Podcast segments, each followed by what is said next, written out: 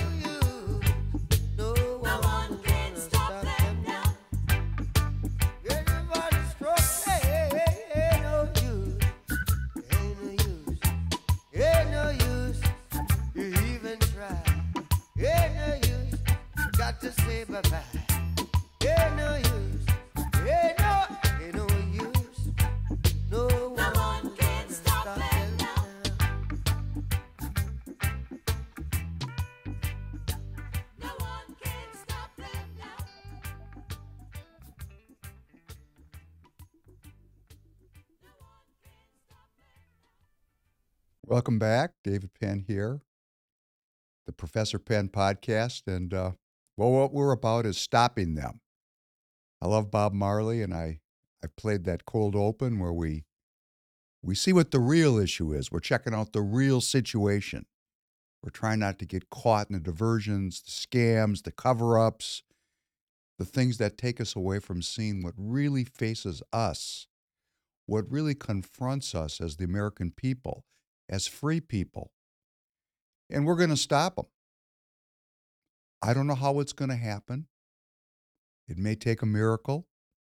But if we keep at it and we keep working together and we form a community, we can influence and stop forces that are dedicated to our destruction and replace them with forces that are dedicated to our well being. And that's what we're working on every day, seven days a week, 24 hours a day. Please join me. Click the subs- subscribe button. Send this out if you're willing and you like the content to all your friends. Help us build the community. I want to thank Free People Radio for hosting this podcast. Free People of America. We're a growing movement. We're a growing movement of people that want to preserve our human dignity and enhance our human well being. And I know you're among the people that want well being because that's something all, not all, that's a cognitive distortion. Most people want well being. And that's our rallying point here in the United States of America, regardless of party, regardless of race, color, creed. We're all interested in well being. I want to thank tireget.com, our sponsor. We are the Patriot economy. Every day you vote with your money, find a small business, support it, because the globalist companies that dominate our trade are not viewing us as human beings. We're inventory to them. Inventory. We're that digital data for them to mine and exploit. But when you find a small business, a family business, you'll be doing business with people that will care about you and you'll be supporting the movement. We all have to buy tires. The next time you need tires, go to tireget.com. All your tire needs. Precinctstrategy.com. That's precinctstrategy.com for a tutorial on how to get involved in the game of politics. And my constant theme hey, you know, when the doctors at the asylum are insane, the inmates better take over. We're the inmates. We, the people, have to get involved in our own self governance and take our stand, take up our stance again as free people.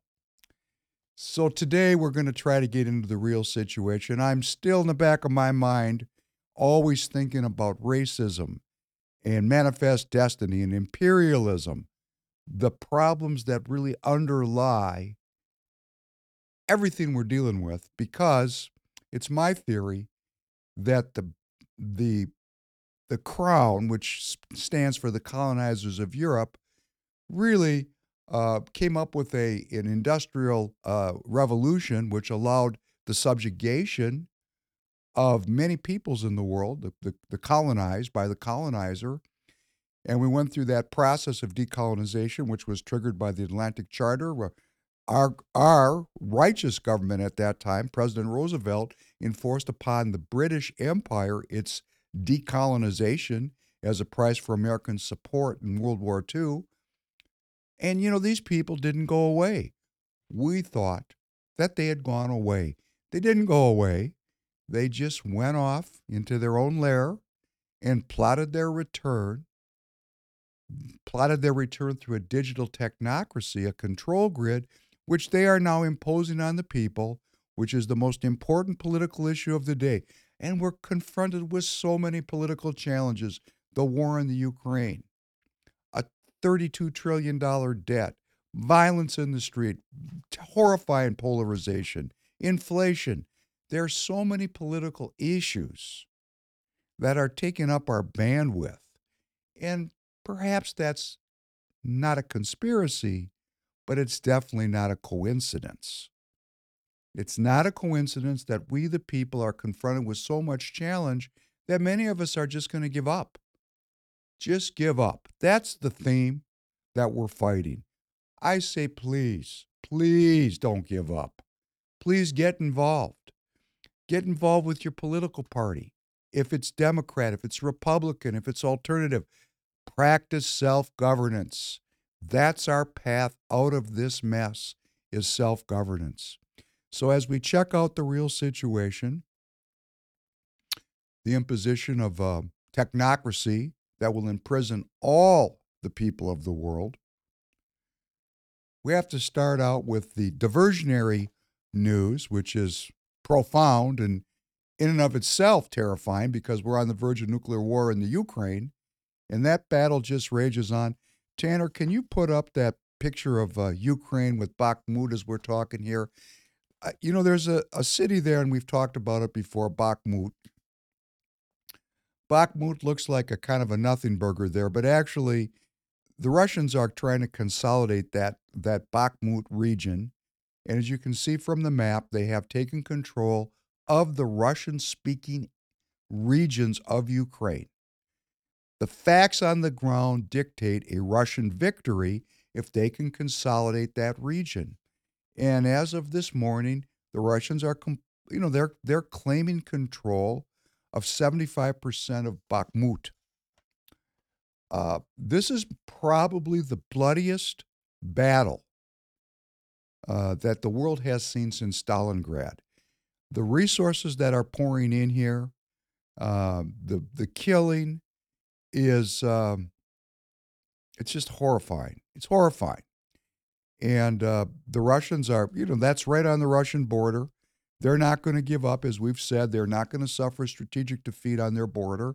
And our government, the government of the United States, continues to pour arms and money into the Ukraine in an effort to strategically defeat the Russians. And when the Russians say they will not tolerate a defeat, what they're saying is they will use nuclear weapons to defend their border. So if we win, we lose.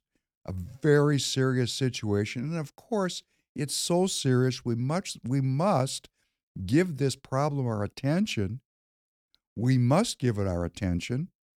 And it, it is something that every American citizen needs to be discussing in, in your workplace, in your home, in the car with friends, on the phone.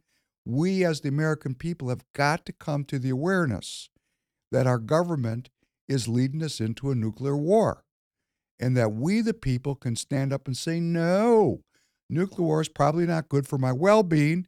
I don't want it, and pressure our elected officials to move back from the brink, move back from the brink of war, and solve this problem because the facts on the ground are right on that map.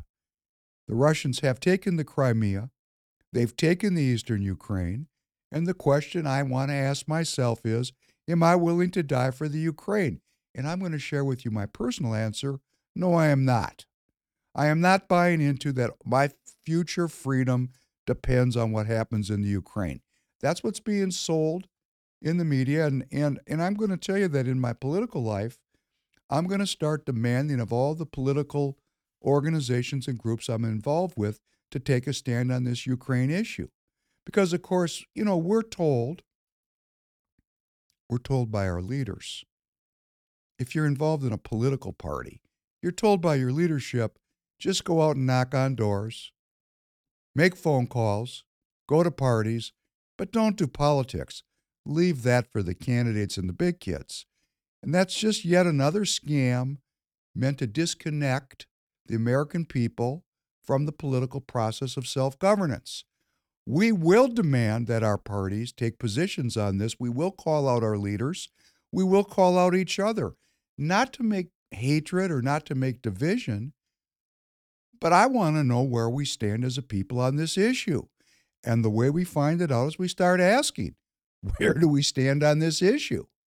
We have to do it at the very, very fundamental level of our families and our friends to talk about this issue.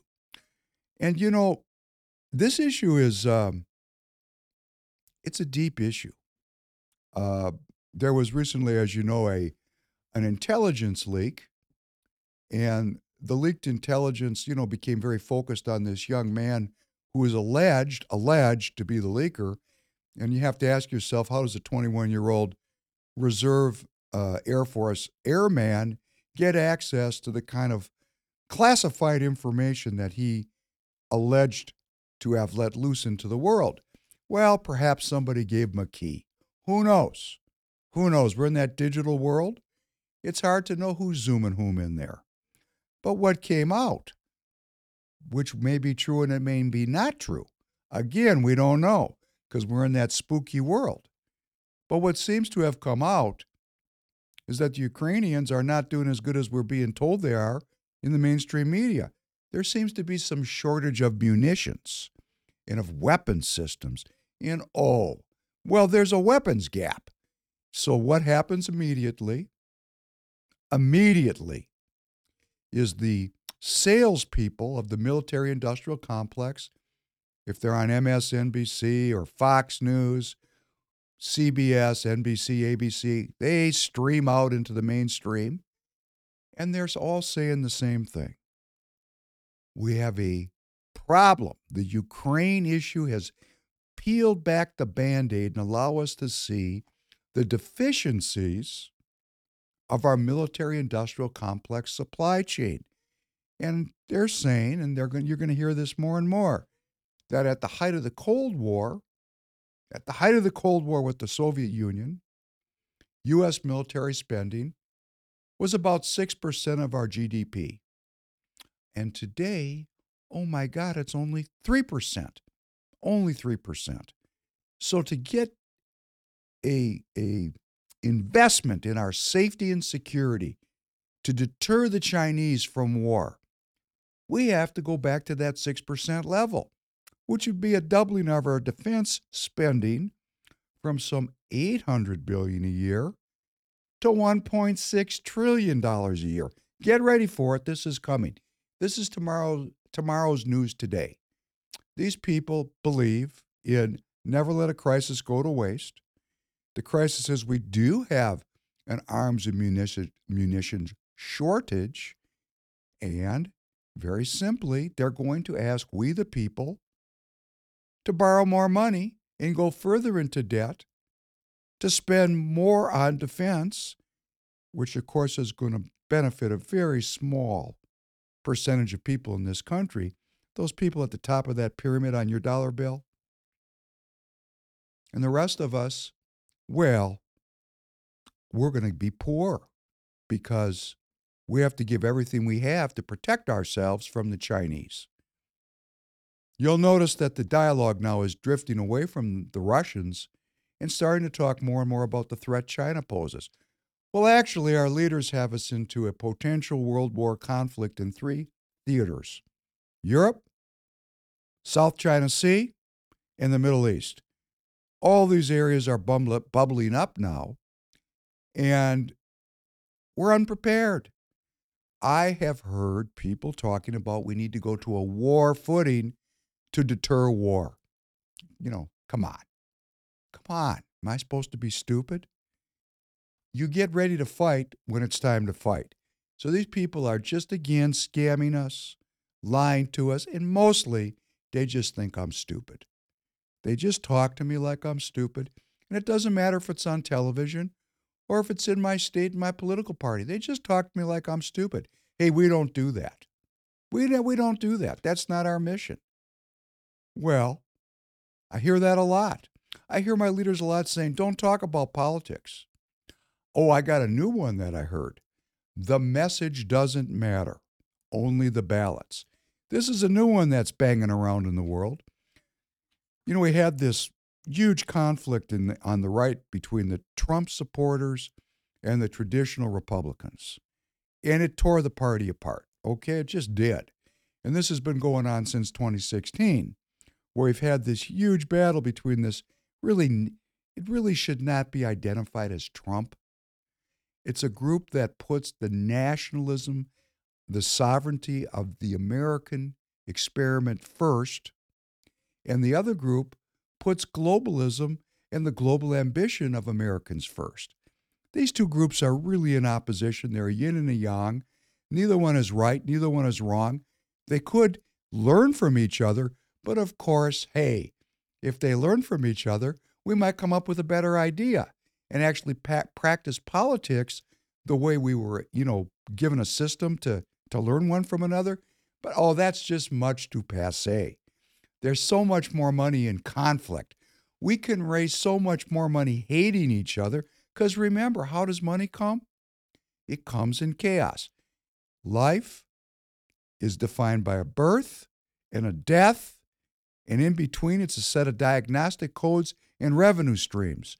So if we can get people to hate each other, that's a diagnostic code, we can raise money off of it. If people are well, when people are well, when they have well being, they don't need legal services. They don't need medical services. They're well, it's well with you.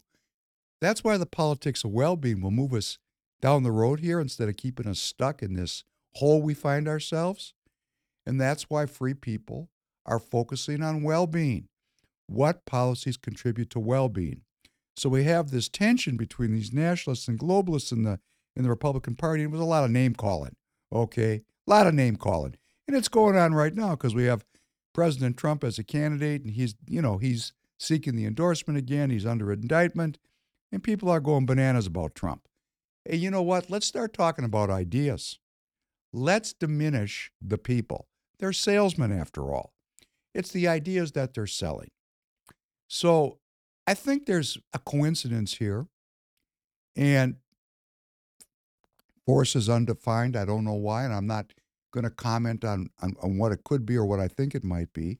They've moved this argument between globalists and nationalists into a new dimension, which are the people that are really concerned about the election mechanism and the people that are really concerned about the election mechanism in a little bit different way. It's the same people, a little bit different. The nationalist group, they're saying that the elections are flawed, that there's problems with the election machinery, that there's fraud. The other group is saying there's no fraud, that election rules have changed, and the parties need to be taking advantage of those new rules and, well, it's kind of an election strategy or tactic. Both groups are, have one thing in common the message doesn't matter. Now, I'm not saying that election machinery doesn't deserve scrutiny by our elected leaders.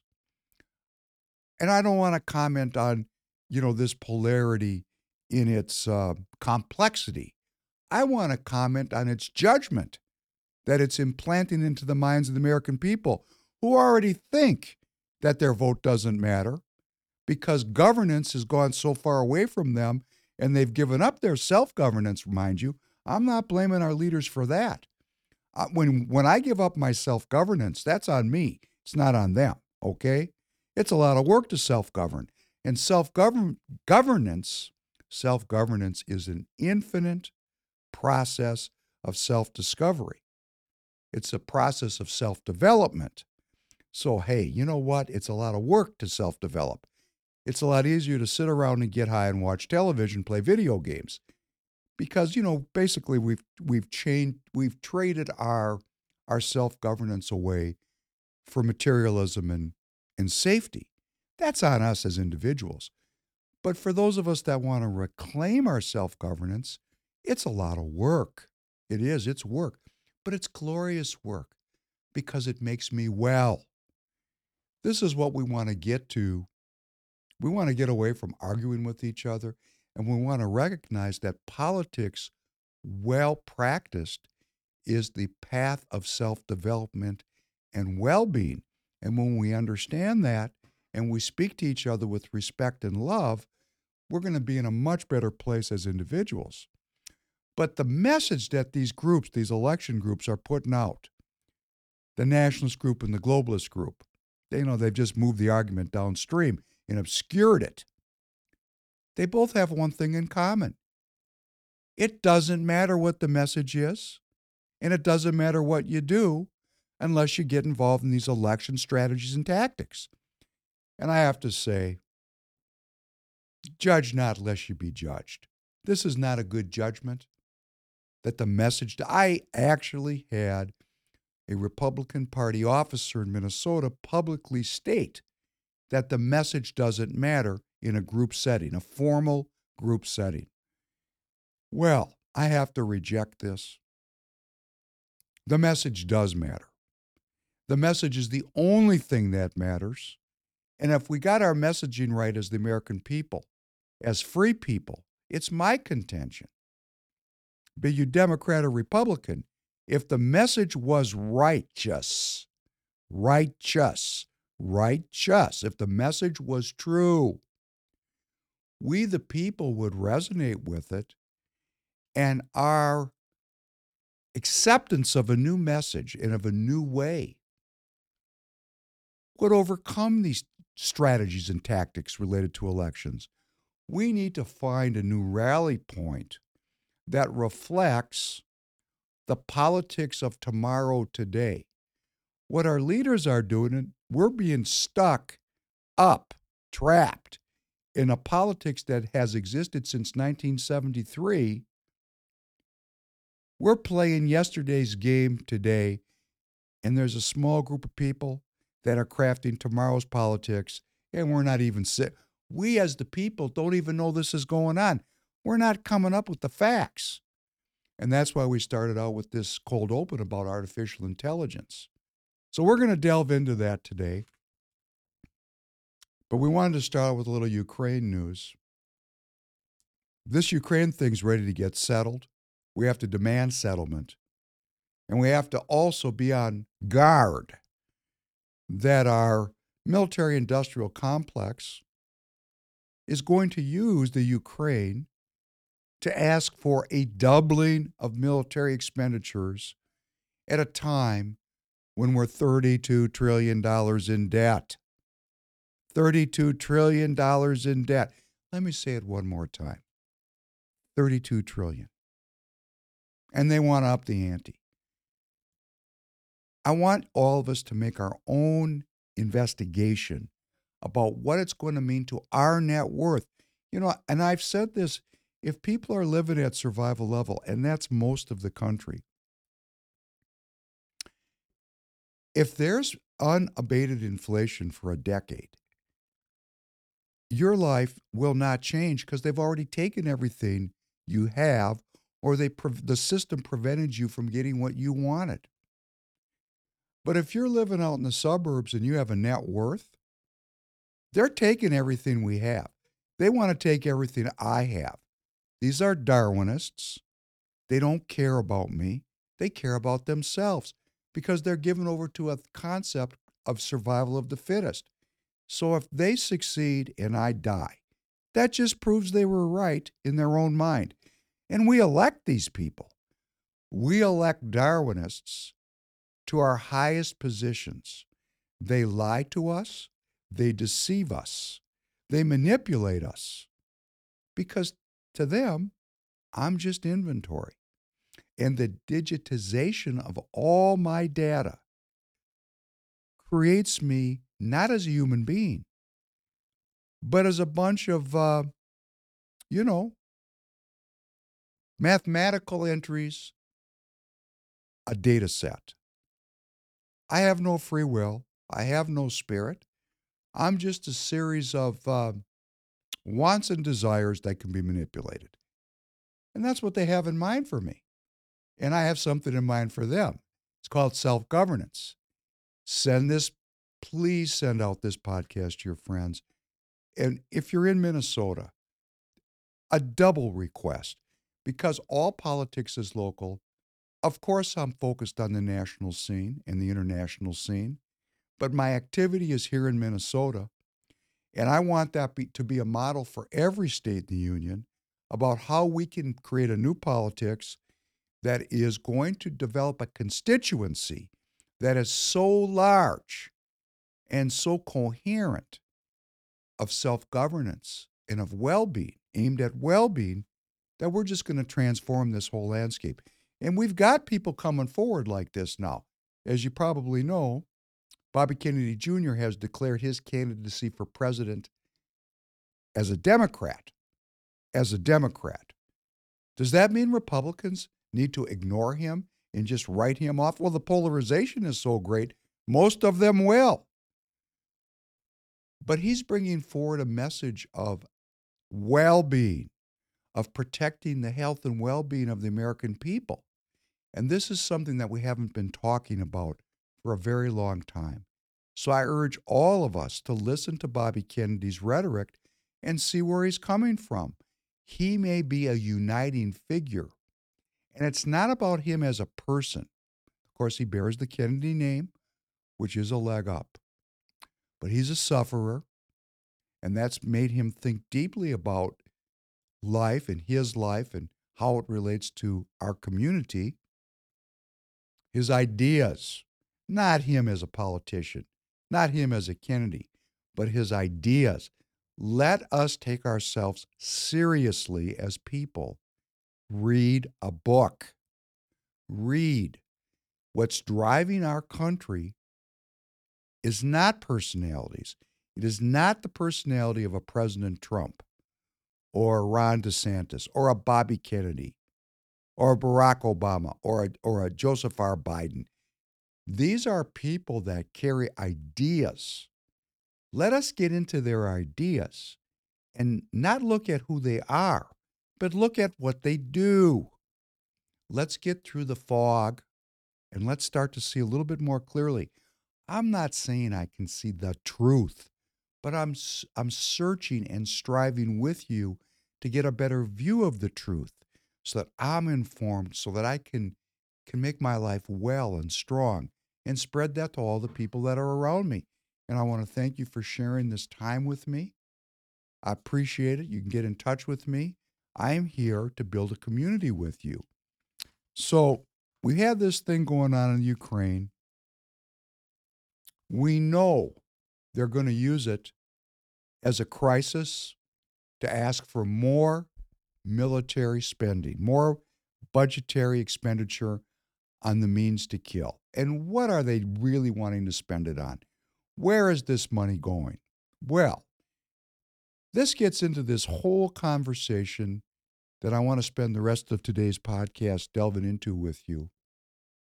Because you know this this taxes, where how we're taxed and how this money is spent is so critical to how this country moves forward.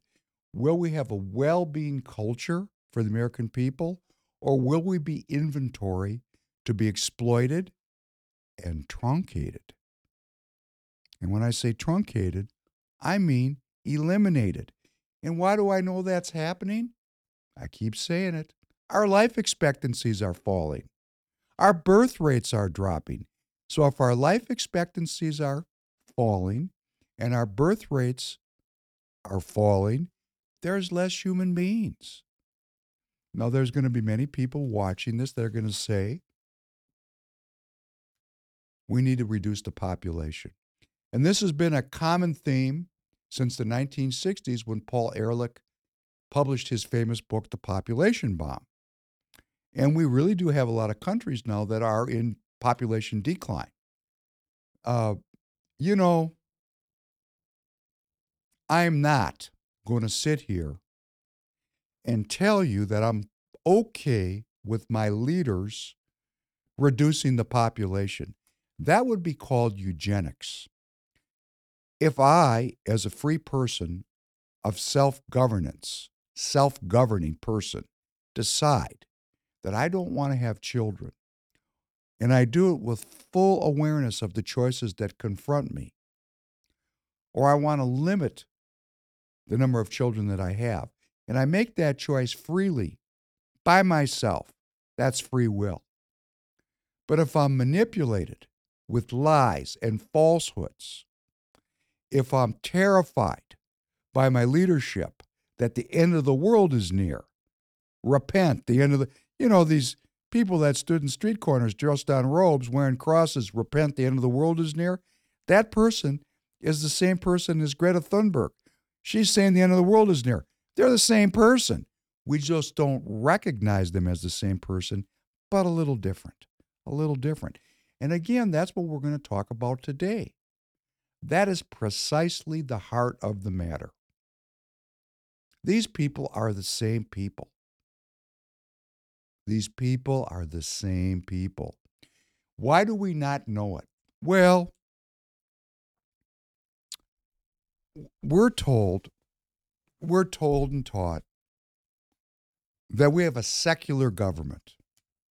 And I'm going to read the definition of secularism exactly as it appears online, which you can Google or Bing, whatever, however you want to get to it. Secularism is a noun. It's the principle of separation of state from religious institutions. Again, secularism is the principle of separation of the state from religious institutions. And we even call our society or use the term secular humanism. Secular humanism. And my presentation to you today, my plea to you today, is for us all to recognize that secular humanism is, in fact, a religion. A religion. Humanism, and I read this on the last podcast, but I think it bears a repeat because this is a very important concept that we must grasp because people are not being straight with us as the American people. And if they're not going to be straight, we got to figure it out for ourselves and hold them accountable. So, humanism, an outlook or system of thought attaching prime importance, that means number one, prime importance to human rather than divine or supernatural matters. Humanist beliefs stress the potential value and goodness of human beings, emphasize common human needs, and seek solely rational ways of solving human problems. Sounds pretty reasonable, doesn't it? They make it sound very reasonable. But it's a scam. Julian Huxley, who we've spoken about before, you know, his brother wrote the book Brave New World, which everyone should go reread. It was required reading at one time when we went through high school. Brave New World. Please go read it. Or at least, at least, I think there's some movies called Brave New World. Watch the movie. You'll get the idea. It's about a technocracy, the technocracy into which we find ourselves tumbling into today. This thing didn't happen by accident. This was not an accident, this technocracy. And when I say technocracy, if you go back several hundred years, every person knew how to use every implement and technique necessary for their survival. The tools that they needed, they carried on their belt. Every person in self governance really was responsible for growing their own food. They were responsible for protecting themselves. Hey, there was no 911. When the Plains Indians showed up and they were looking for scalps, maybe the cavalry came, but usually they came just like today when the police show up, it's after the fact to clean up the mess and contain the damage. You know, you were on the on your own. If you were out on the plains, you had to protect yourself. Everyone wore a gun and everyone was proficient with firearms. That's the background of our culture. And now, now, today, human beings do not know how to care for themselves unless they really are farmers. And of course, there are very few farmers left, which brings up a great Bible verse In the end, the meek will inherit the earth. That was always a question what that meant. It, it's clear now, right? If you can farm and you can self sustain and self govern, you got a shot to survive no matter what comes at us. And I want to share with you, I spent the weekend carrying 50 pound bags of dirt into my, you know, vegetable gardens. And I'm not portraying myself as a farmer, but I think it's important that I plant seed, that I familiarize myself and, and, and devote myself to growing my own food. Why do I say that? Well, I'm a big believer in plan B. I always like to plan for the worst. That's because I'm a business person. Business people, remember I said this, I would be a professor, but they don't let people like me teach in the universities. Okay? So rather than swim upstream and have a lot of fighting, I just branched off and and you know I've I've self-governed my entire life and part of my self-governance is I think I need to grow my own food. So I bought a little bit of land. And I think we all need to think about this as American people. You know, food doesn't come from the grocery store. And we need to think about the quality of the food that we're eating.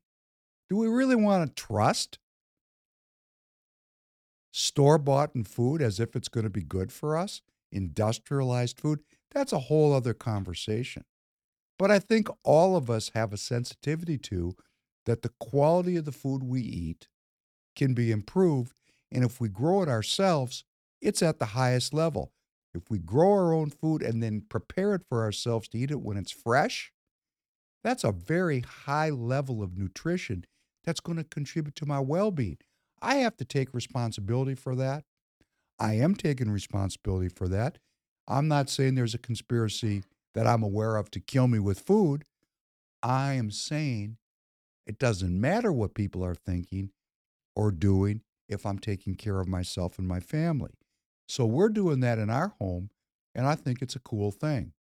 Takes some time, but heck, Sunday afternoon, Saturday afternoon, being outside in the sun, in the air, gardening, what could be more healthy for me? And going on to my going back to my comments about generating well-being, you know, being out in the dirt and being in the electromagnetic field of the earth and breathing and moving and carrying heavy things and investing oneself in the life process. This is the essence of well being, the essence. So I'm going to do it for my well being, and uh, we'll see how it turns out. I have been doing it, and it's been very salutacious over the years, and I hope I hope all of us do it. It'll make us free. I want to be free and I want to self govern. I don't want to be caught up in this secular humanism. See, when you're growing stuff, you see that there's a process in a natural way.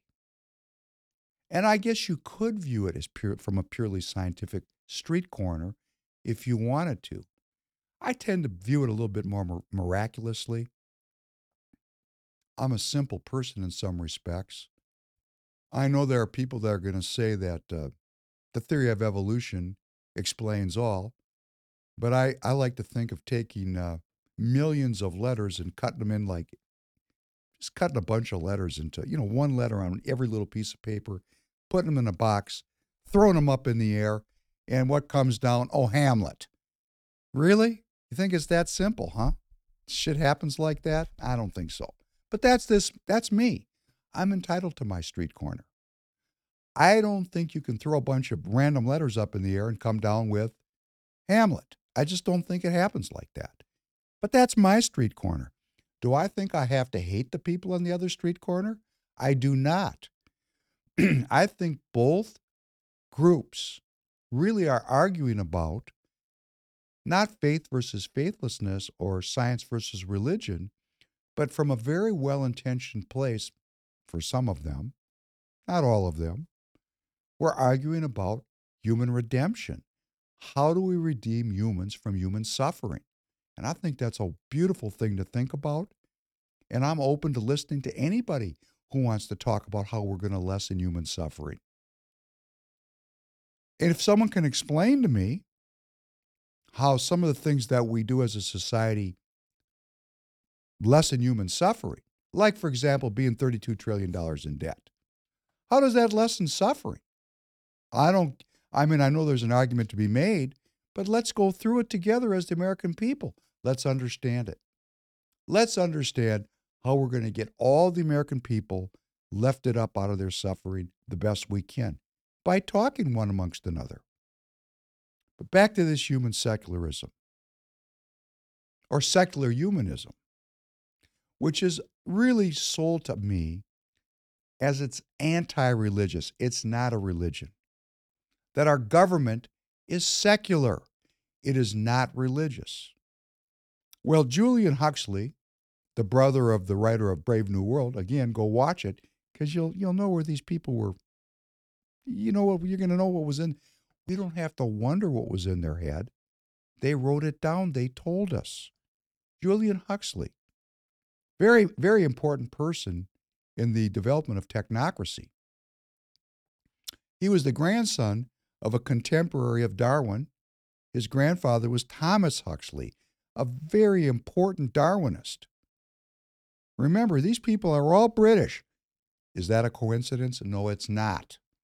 Remember, we got Darwin and Spencer and Galton, the, the, the pillars of the British academic tradition, all coming up with a, a theory, which, by the way, justifies colonialism. It's just, it's just accidental that it happened that way. Because it says, if, hey, if I'm stronger than you and I can make you my slave, hey, good for me, and too bad for you. You're not really a human being. I'm the human because I'm powerful enough to enslave you. Ah, that's a great, that's some really great research right there. Great output. And it just kept going. You know, Galton came up with the eugenics. You could have positive eugenics. You could breed to make a stronger person, which of course the Nazis picked up on. You know, the the the Superman, the Overman, the Aryan race, the greatest race. Of course, they were fighting back against the British. Maybe they thought the British were Aryans too. I need to go look at that. I don't want to mislead you. I think they they were they were in on it, both of them.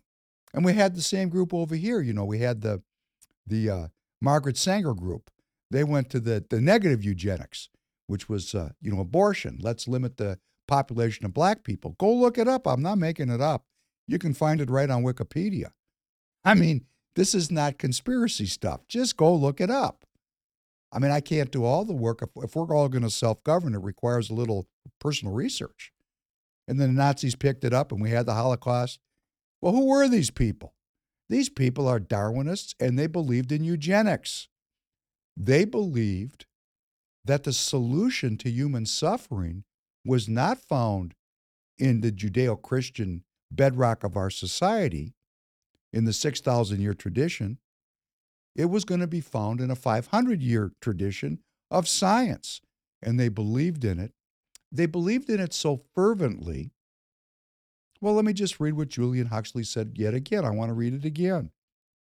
Julian Huxley, a religion is essentially an attitude to the world as a whole. Thus, evolution, for example, may prove as powerful a principle to coordinate men's beliefs and hopes as God was in the past. Such ideas underlie the various forms of rationalism, the ethical movement, and scientific humanism. The key point. Thus, evolution, for example, you know, that was kind of a nice trick he used there. No, he's only talking about evolution. Thus, evolution may prove as powerful a principle to coordinate men's beliefs and hopes as God was in the past. I mean, he lays it right out there. There's nothing hiding. I don't have to fortune tell or make it up. He's telling me what he thinks. Evolution is an organizing principle to replace God. This is a alternative theory of, of redemption. How to deal with the problem of human suffering. He goes further. Humanism is an outlook that places man and his concerns at the center of interest.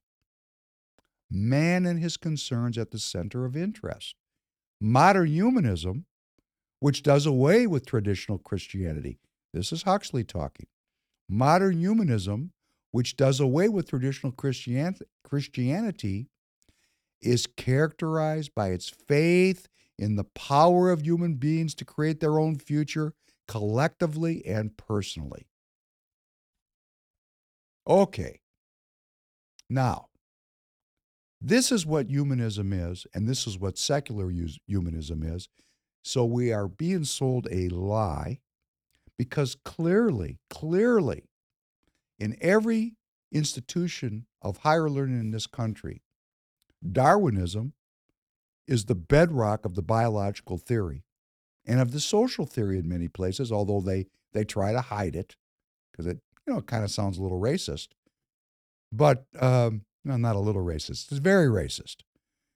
But what they're saying here is, is that a superior form of dealing with the problem of human suffering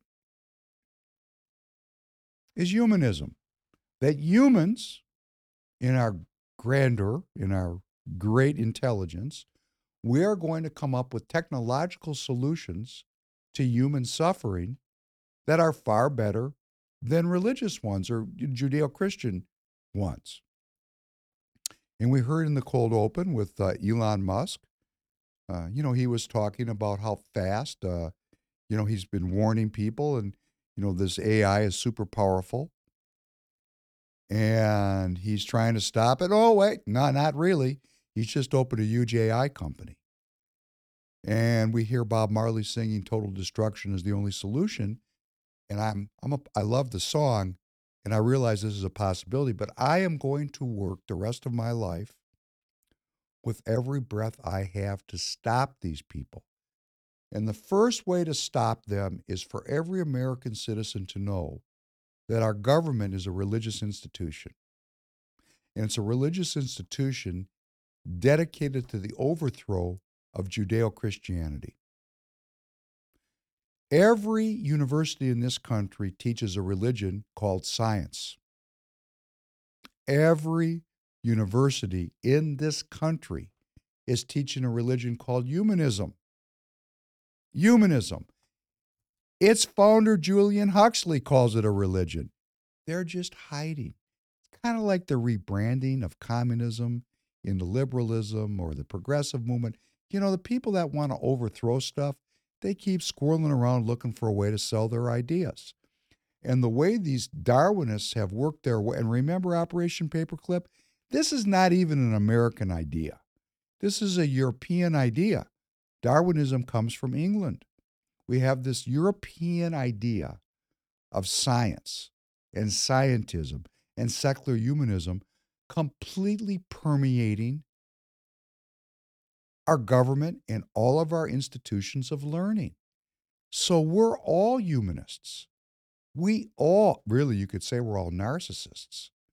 We all look to ourselves and our own intellect to solve our problems of human suffering. And what the Judeo Christian experience is saying let go and let God. Have faith. These two issues, these two ideas are really the issues that we need to be really careful about. And what we're going to talk about in the time remaining is how fast this tech- technological revolution is now exploding with uh, artificial intelligence and how it's really been progressively, to use a phrase, which this goes back to the beginning of the progressive era, it's been crowding out the spiritual dimension. And I do not believe human beings can be well without a spiritual dimension. And hey, would it be a coincidence that if we don't have a spiritual dimension, we're not well and therefore we're going to die quicker? Eh, I'm getting out there a little bit far. I'm just throwing out there for consideration that uh, the mind cannot live without the body cannot live without the mind and the spirit. And we seem to be moving into a world where spiritual, spiritualism, religion, faith is really on the down on the downgrade. And we see that from poll numbers. We just see that how people react to everything. We're all looking for a scientific answer to our problems. Science will save us. And of course, we have the judgment that every scientific um, experiment that generates a new scientific breakthrough or a technique that I can use in my own life is going to contribute to my well being. And I'm going to say something that I've said before, but I think it took me many years to understand this. So I want to say it over and over because it really bears some consideration. It's an accounting idea, but it's really a philosophical idea. Every benefit has a cost. Every benefit has a cost. So, what costs are we paying with all this scientific development? Now, let's remember that our universities, our universities, our universities get $400 billion a year of direct grant from our government. That's we, the people, our taxation money, our taxation is funding a religion. And we're supposed to have separation of, of, of church and state. Congress shall make no law respecting an establishment of religion or prohibiting the free exercise thereof or abridging the freedom of speech or of the press or of the right of the people peaceably to assemble and to petition the government for a redress of grievances. This is the bedrock of the protection of our rights. Congress shall make no law respecting an establishment of religion. But they're making those laws every day because they're funding an institution and an institutional process which just every year further entrenches secular humanism, the founder of which Julian Huxley said, or the codifier of which said, is a religion. We're living in a religious world of science, which is hidden as secular. I mean, let's just get it out in the open. Let's look at it and let's understand. People believe in science instead of believing in God. Now, there's nothing new in me saying it. Nothing at all new in me saying it. This conversation goes back a long way. Now, it really has not had the impact in our lives until it, it really was it was a it was a theoretical conversation until that first nuclear bomb went off. When that first nuclear bomb went off, science had the power. The, the people that held the techniques of science had the power to destroy humanity.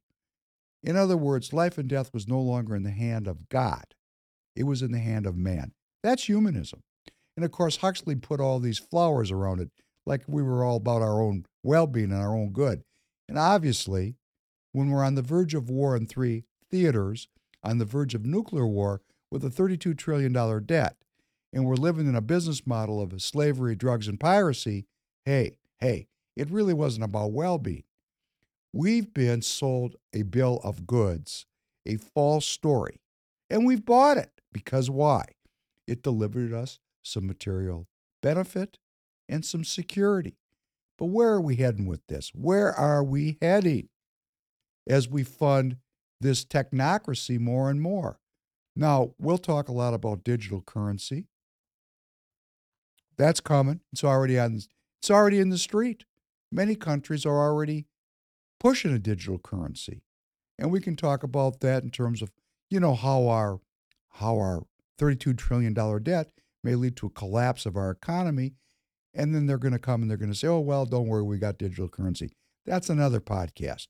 Today, I want to stick on this, on this uh, humanism as a religion and what it's bringing forth for us.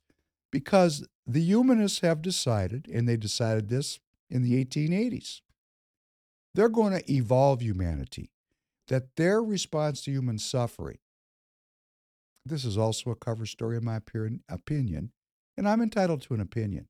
I'm not saying it's the truth. I'm like you. I speculate. I, you know, I, I make stories up.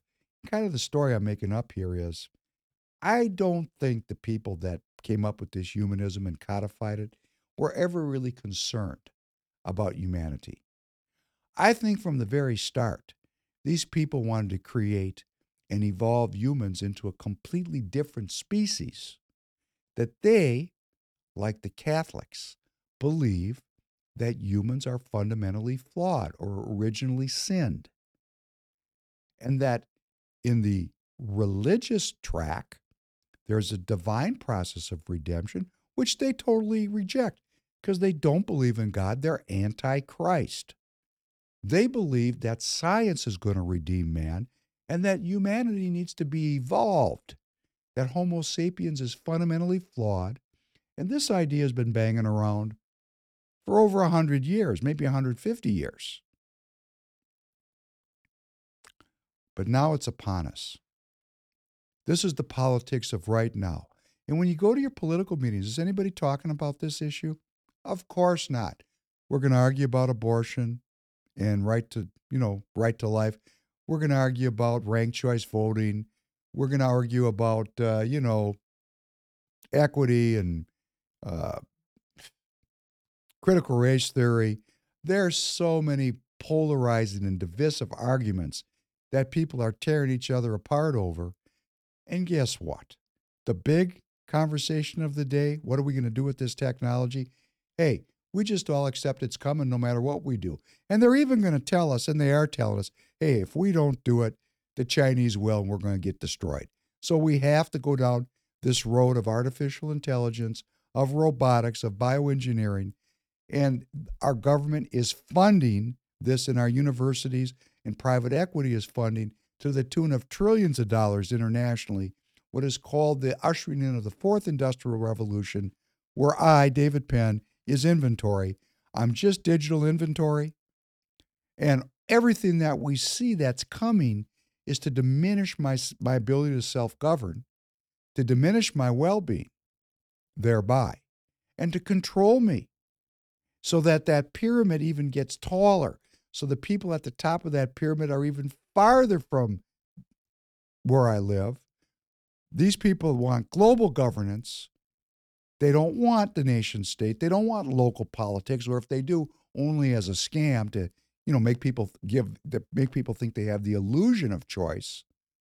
We have a lot of illusion of choice now. And we're going to go through this thing is coming at us. And this is the only thing I think that matters. This is the news that matters. For those of you who haven't heard this before, I publish a newspaper weekly called The News That Matters something we'll get into. And, you know, I've been doing this for a long time, and this is the news that matters. This technocracy is here. It's no longer science fiction. It's not Brave New World. It's now. It's today. In fact, you're looking at me in a medium, which only further underscores the fact that we're there because we're sharing this intimate moment. And uh, it's purely digital. So, you know, you're a superhuman. You're able to get into my head and we don't even have to actually be in the same place together. I can actually affect your brain cells without us actually talking. Okay, this is this is not traditional. This is ultra modern. Ultra modern. Uh, Tanner, could you play this piece? Uh, uh, Do you believe in God with uh, Harari? So, do you believe in God? No. Okay, so you don't believe in God. Um, uh, you know, the, the, the word is problematic. There are two kinds of gods in the world. Uh, and people tend to mix them.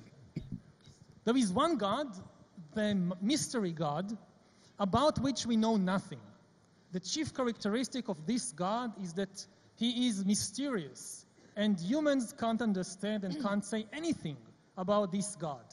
And like people ask, I mean, who, who uh, started the Big Bang? Or how did life start? And all the things that science doesn't know, people say, oh, this is God. And this is a mysterious God. The chief characteristic of the mysterious God is that we know nothing about him, or her, or it, and I'm perfectly happy with this God.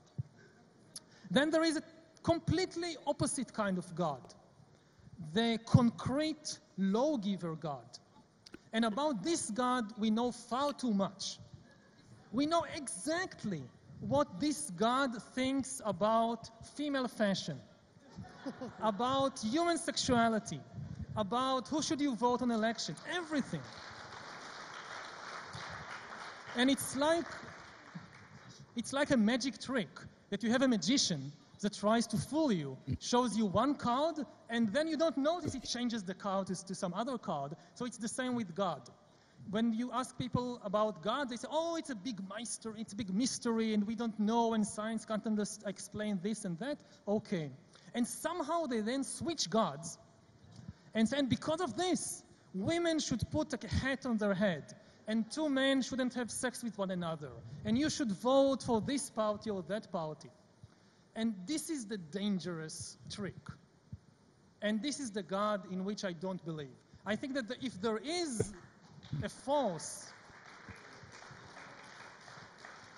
if there is a force responsible for the great mystery of life and the universe and the black holes and the galaxies, I don't think he really cares about female dress code. That's good. Thank you, Tanner. Okay, so that this is uh, Yuval Noah Harari. Everybody needs to know who this man is. He's an important 21st century thinker. He's a philosopher of science. He's an Israeli. He's very involved in the politics of Israel.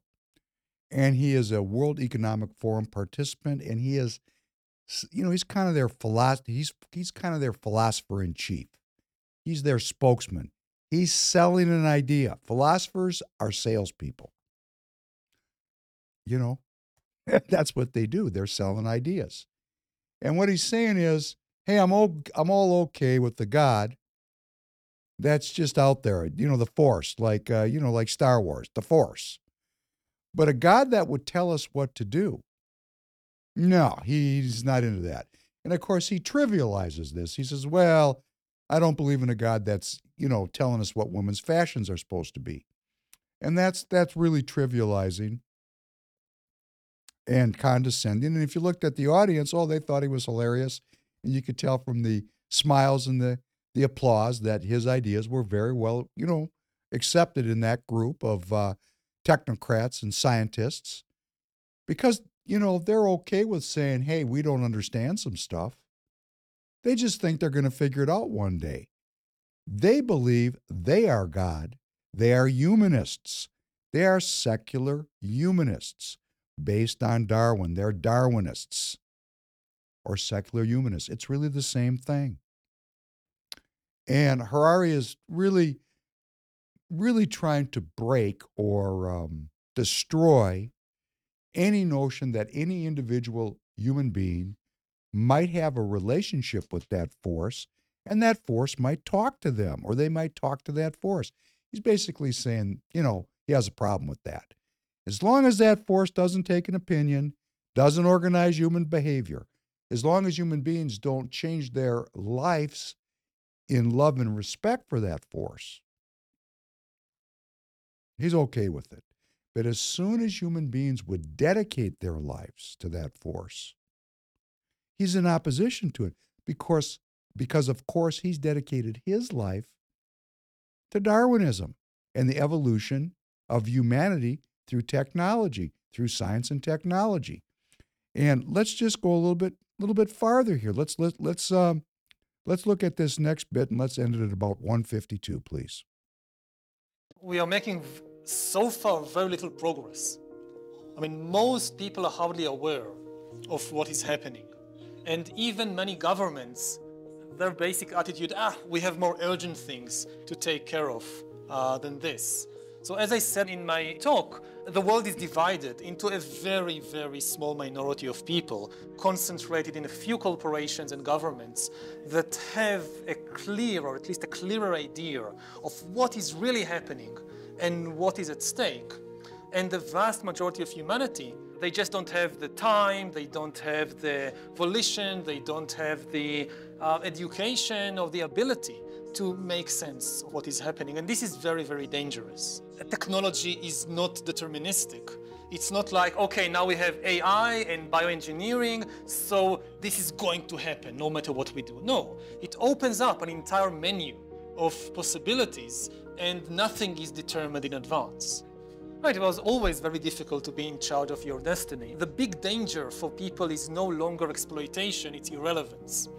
I mean, in the previously in history, if you were on the wrong side of history, if you didn't understand what was happening, you lost the competition, then you ended up as some kind of serf or manual laborer being exploited by the people who understand and have the power. Now, if you're left behind, you're facing something far worse, which is to be completely irrelevant. They won't even need you as a serf or as a slave the pace of progress of what we're talking about, especially the disruptive technology, is much faster than the pace in which minds shift. And it's very, very difficult to really change the minds of people. So about markets and states, they are still the main actors, the main agents in, in history. We don't have a new agent so far. And I don't think that it's going to change uh, anytime soon. the two big processes is states trying to accumulate more power and markets trying to uh, accelerate the, the pace of growth. This is what is pushing these revolutions forward, and this will continue. Anybody who tries to get off this train, I mean, unless the whole human race gets off the train at the same time by some common agreement, then you'll just That's good, be left behind. Okay, now there, there's a lot to unpack here because Harari is really telling us about the world we're living in. And he says right up front, we don't even know we're there. We're too busy. Even governments are not aware of what's going on. They're just a handful of elites that can trace their lineage back to Darwin and the crown in 1880. And these elites are still on the payroll of the crown. Maybe we're going to call it the U.S. government. Corporations, as he was saying, the main actors are still corporations, markets, governments. But uh, these people have have skills and, and technologies and knowledges that I just don't have it. And probably you don't have it. You might. I hope you're watching me and you do have it. Be a great conversation. And Harari is saying if you don't have this skill, you know, basically, you won't even be a slave. What's he saying? He's saying you will be irrelevant. What is something that's irrelevant? It's probably not around, it's probably not alive. You know, there's been many, many slaves that overcame their slavery and are known as great, great thinkers. Because a man is a slave, he still has his human dignity if he holds on to it inside of his spiritual life. You can take everything from a man, but his smiles and his cries and his faith. You can't take that from him. He has to give them up. So they want everything. They are out to eliminate humanity as we know it. When I say they, Harari, there's a name. We're just going to name people. And he actually says at the end of that bit, hey, if we don't all get off the train at once, there's no way to stop the trade. Okay, that's a judgment. There's a judgment. There is a big judgment. And we got Musk saying we got to regulate AI. You mean the government? We're going to trust the government to regulate AI. I think we, the people, need to engage with this issue. I am certainly not saying I understand what to do. I'm saying I know, I mean, how to solve this problem. I'm not saying I know how. I have ideas and I want to talk with you about them because if we don't start to get uh, aware of what's happening, this is the only political issue that I think really matters. If we don't get our arms around this as we the people, if we don't relate it to how it's going to enhance our well being, hey, he told you right there, I'm going to be irrelevant. Could we listen to this next one about uh, meaningless, worthless people, he even gets a little bit more descriptive. In the Industrial Revolution of the 19th century, what humanity basically learned to produce was all kinds of stuff like textiles and shoes and weapons and, and vehicles. And this was enough for very few countries that underwent the revolution fast enough to subjugate everybody else what we're talking about now is like a second industrial revolution, but the product this time will not be textiles or machines or vehicles or even weapons. The product this time will be humans themselves. We are basically learning to produce bodies and minds. Bodies and minds are going to be, the, I think, the two main products of the next wave of all these uh, uh, changes. And if there is a gap between those that know to produce bodies and minds and those that do not, then this is far greater than anything we saw before in, in history. And this time, if you're not part of the revolution fast enough, then you probably become, become extinct.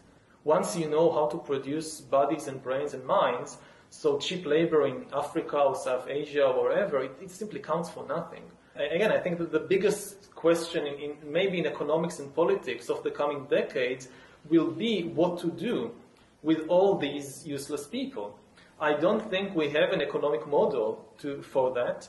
My best guess, which is just a guess, is that uh, food will not be a problem uh, with th- that kind of technology, you will be able to produce food for, to feed everybody. The problem is more uh, boredom and how, what to do with them and how will they find some sense of meaning in life when they are basically uh, meaningless, worthless. My best guess at present is a combination of drugs and computer games. You know, I have to say, I just have to say this. To hear those kind of words spoken with an Israeli accent is very painful. It's very painful. Because what he's saying is, hey, you're going to go extinct.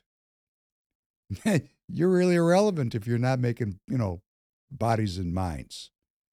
And who's going to be making those? A very small number of people. He's saying the biggest problem facing us is what to do with all these irrelevant people.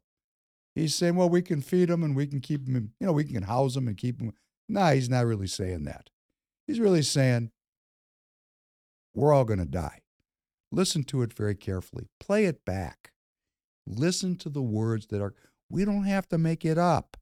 He's telling us exactly what these Darwinists have in mind. They're about to evolve our species and render Homo sapiens extinct. He used the word extinct. What does extinct mean? It means you're dead. It means I'm dead. It means my children are dead. If you had children, it means your children are dead. These people are genocidal psychopaths. They believe that if you don't have some kind of meaning associated with science, scientism, and the technological revolution, you have no value. They do not see that people have an inherent spiritual dignity, whether they're a slave or a king.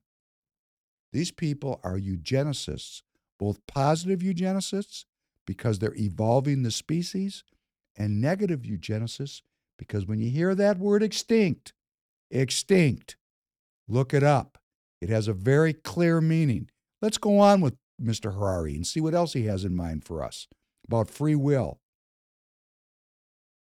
and the end of organic life. We are probably one of the last generations of Homo sapiens. Because in the coming generations, we will learn how to engineer bodies and brains and minds. Now, how exactly will the future masters of the planet look like? This will be decided by the people who own the data. Now, why is data so important? It's important because we've reached the point when we can hack not just computers, we can hack human beings and other organisms. Now, what do you need in order to hack a human being? You need two things. You need a lot of computing power, and you need a lot of data, especially biometric data. But control of data might enable human elites to do something even more radical than just build digital dictatorships. By hacking organisms, elites may gain the power to re-engineer the future of life itself. Because once you can hack something, you can usually also engineer it. All of life, for 4 billion years, dinosaurs, amoebas, tomatoes, humans, all of life was subject to the laws of natural selection and to the laws of organic biochemistry. But this is now about to change. Science is replacing evolution by natural selection with evolution by intelligent design. Not the intelligent design of some God above the clouds, but our intelligent design and the intelligent design of our clouds, the IBM cloud, the Microsoft cloud, these are the new driving forces of evolution. And at the same time, science may enable life after being confined to, for four billion years to the limited realm of organic compounds, science may ena enable life to break out into the inorganic realm. Humans are now hackable animals. You know, the, the whole idea that humans have, you know, this, they, they have this soul or spirit and they have free will and nobody knows what's happening inside me. So whatever I choose, whether in the election or whether in the supermarket, this is my free will, that's over. Free will, that's over. That's over. Over. Today, we have the technology to hack human beings on a massive scale. Yeah, I mean, everything is being digitalized everything is being monitored. In this time of crisis, you have to follow science. It's often said that you should never allow a good crisis to go to waste because a crisis is an opportunity to also do re good reforms that in normal times people will never agree to. But in a crisis, you see, we have no chance. So, so, so, so let's do it. Vaccine won't help us go the to vaccine the test, of course. will help us, of course. It will make things, you know, more manageable. Surveillance. People could look back in a hundred years and identify the coronavirus epidemic as the moment when a new regime of surveillance took over, especially surveillance under the skin, which I think is maybe the most important development of the 21st century, is this ability to hack human beings, to go under the skin, collect biometric data, analyze it, and understand people better than they understand themselves. This, I believe, is maybe the most important event of the 21st century. By hacking organisms, elites may gain the power to re-engineer the future of life itself. Because once you can hack something, you can usually also engineer it. Natural selection is replaced by intelligent design. That's the era good. of inorganic That's life good. is now beginning. Well, I'm terrified. I hope you are too, because these people are absolutely terrifying. The summary of all this is our elites, our technocratic elites, with their hidden religion of science, which is ensconced in both our government and in all of our universities, teaching it to all of our children all the way from you know grade school on up. The net result of this is going to be they are trying to positively evolve the species away from carbon based organisms. You know, carbon's bad. And at the same time, they're telling us that, you know, Homo sapiens is going to be extinct. Hey, you know, it can't be any clearer than that. I'm just, you know, you're going to say, okay, uh, who is this guy? Look him up. He's very important. He is representing.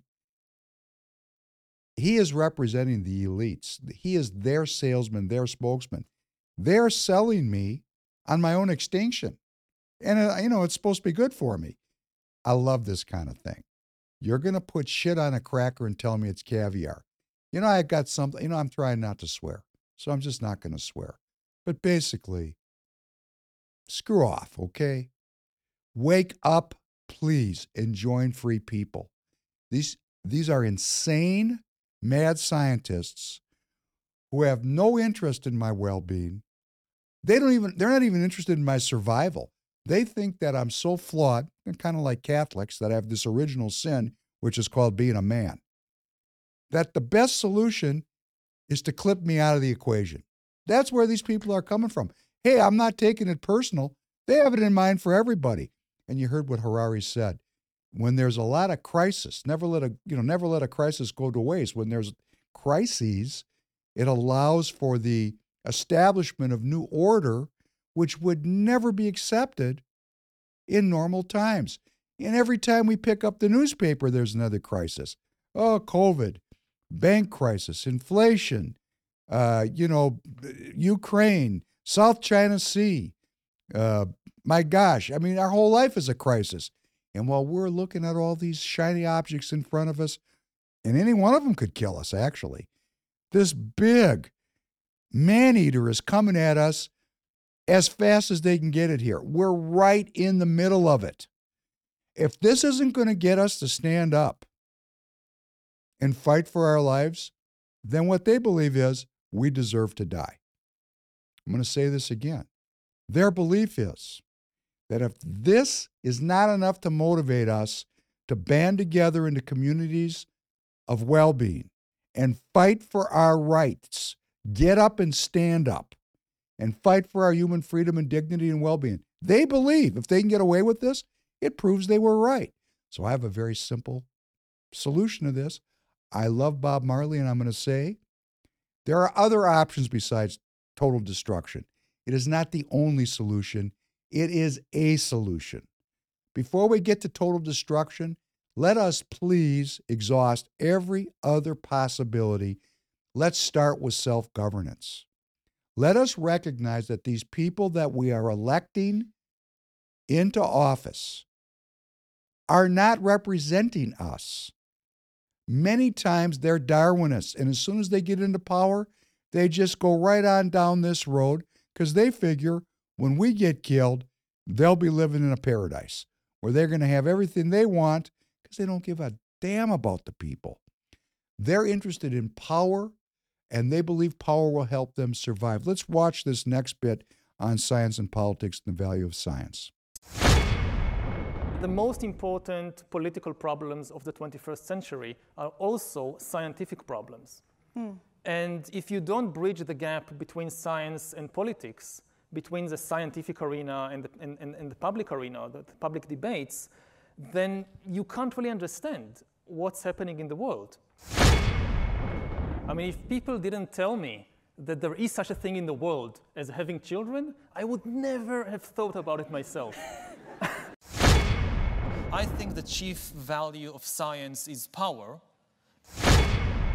Science is mainly about gaining power, gaining power over the world. They use truth to some extent on the way to achieving power or to achieving uh, order.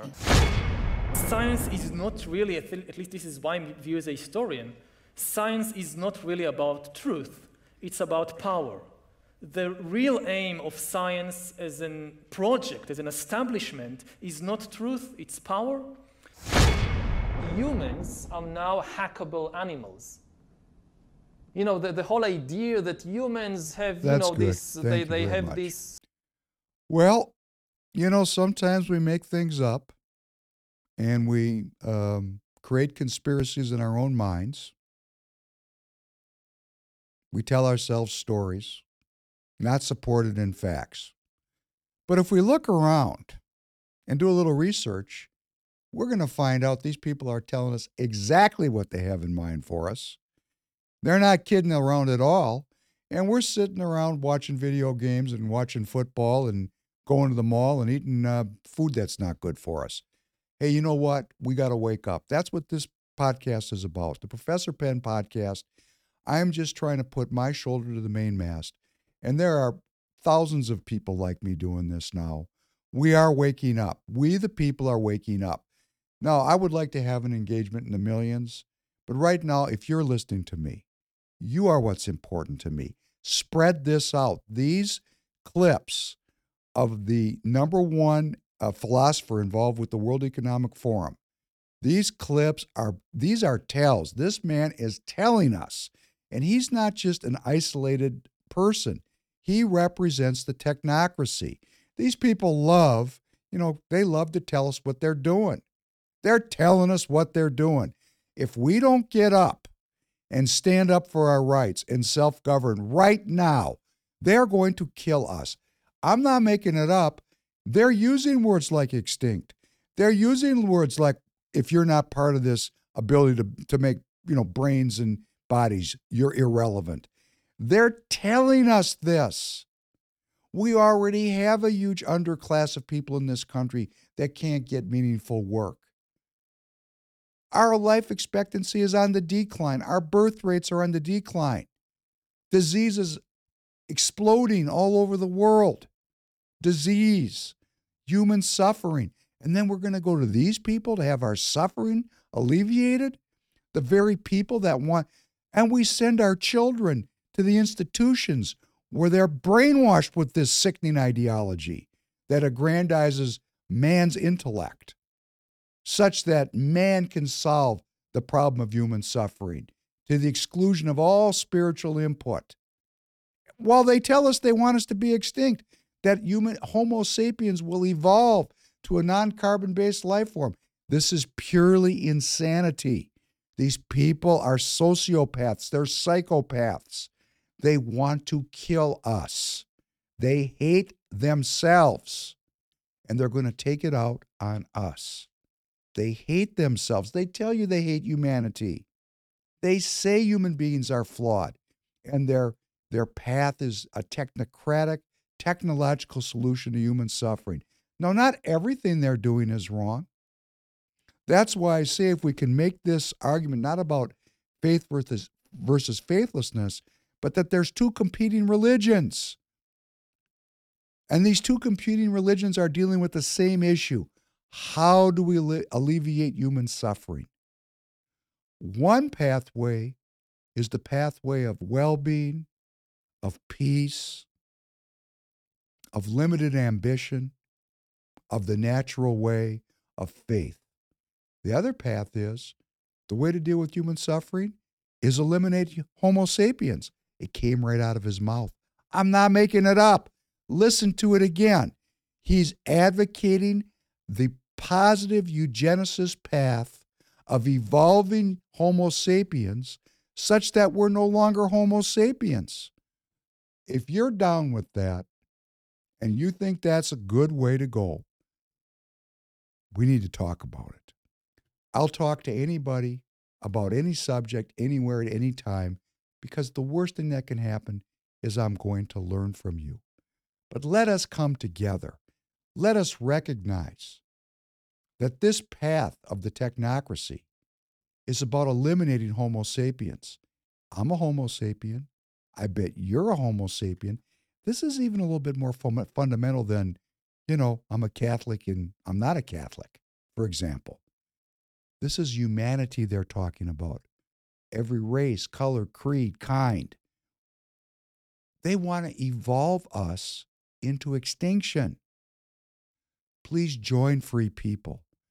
Please spread this podcast out. Let all your friends and relatives see what these people have in mind for us.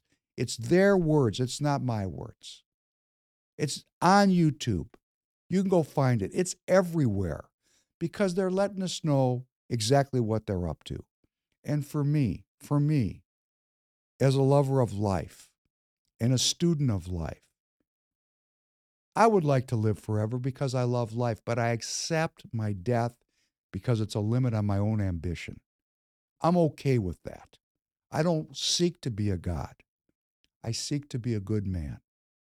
And on that note, I hope I'm inspiring you. It's inspiring for me to talk to you. It inspires me to a higher level of self organization. I want to thank you for joining me today. I hope you come back. We're getting into it now. We've had a lot of get ready, but we're into it now. We're into the politics of tomorrow today. How are we going to organize to confront such an anti human philosophy? How will we organize ourselves to confront and defeat this anti Homo sapiens philosophy? That's the question I'm asking myself.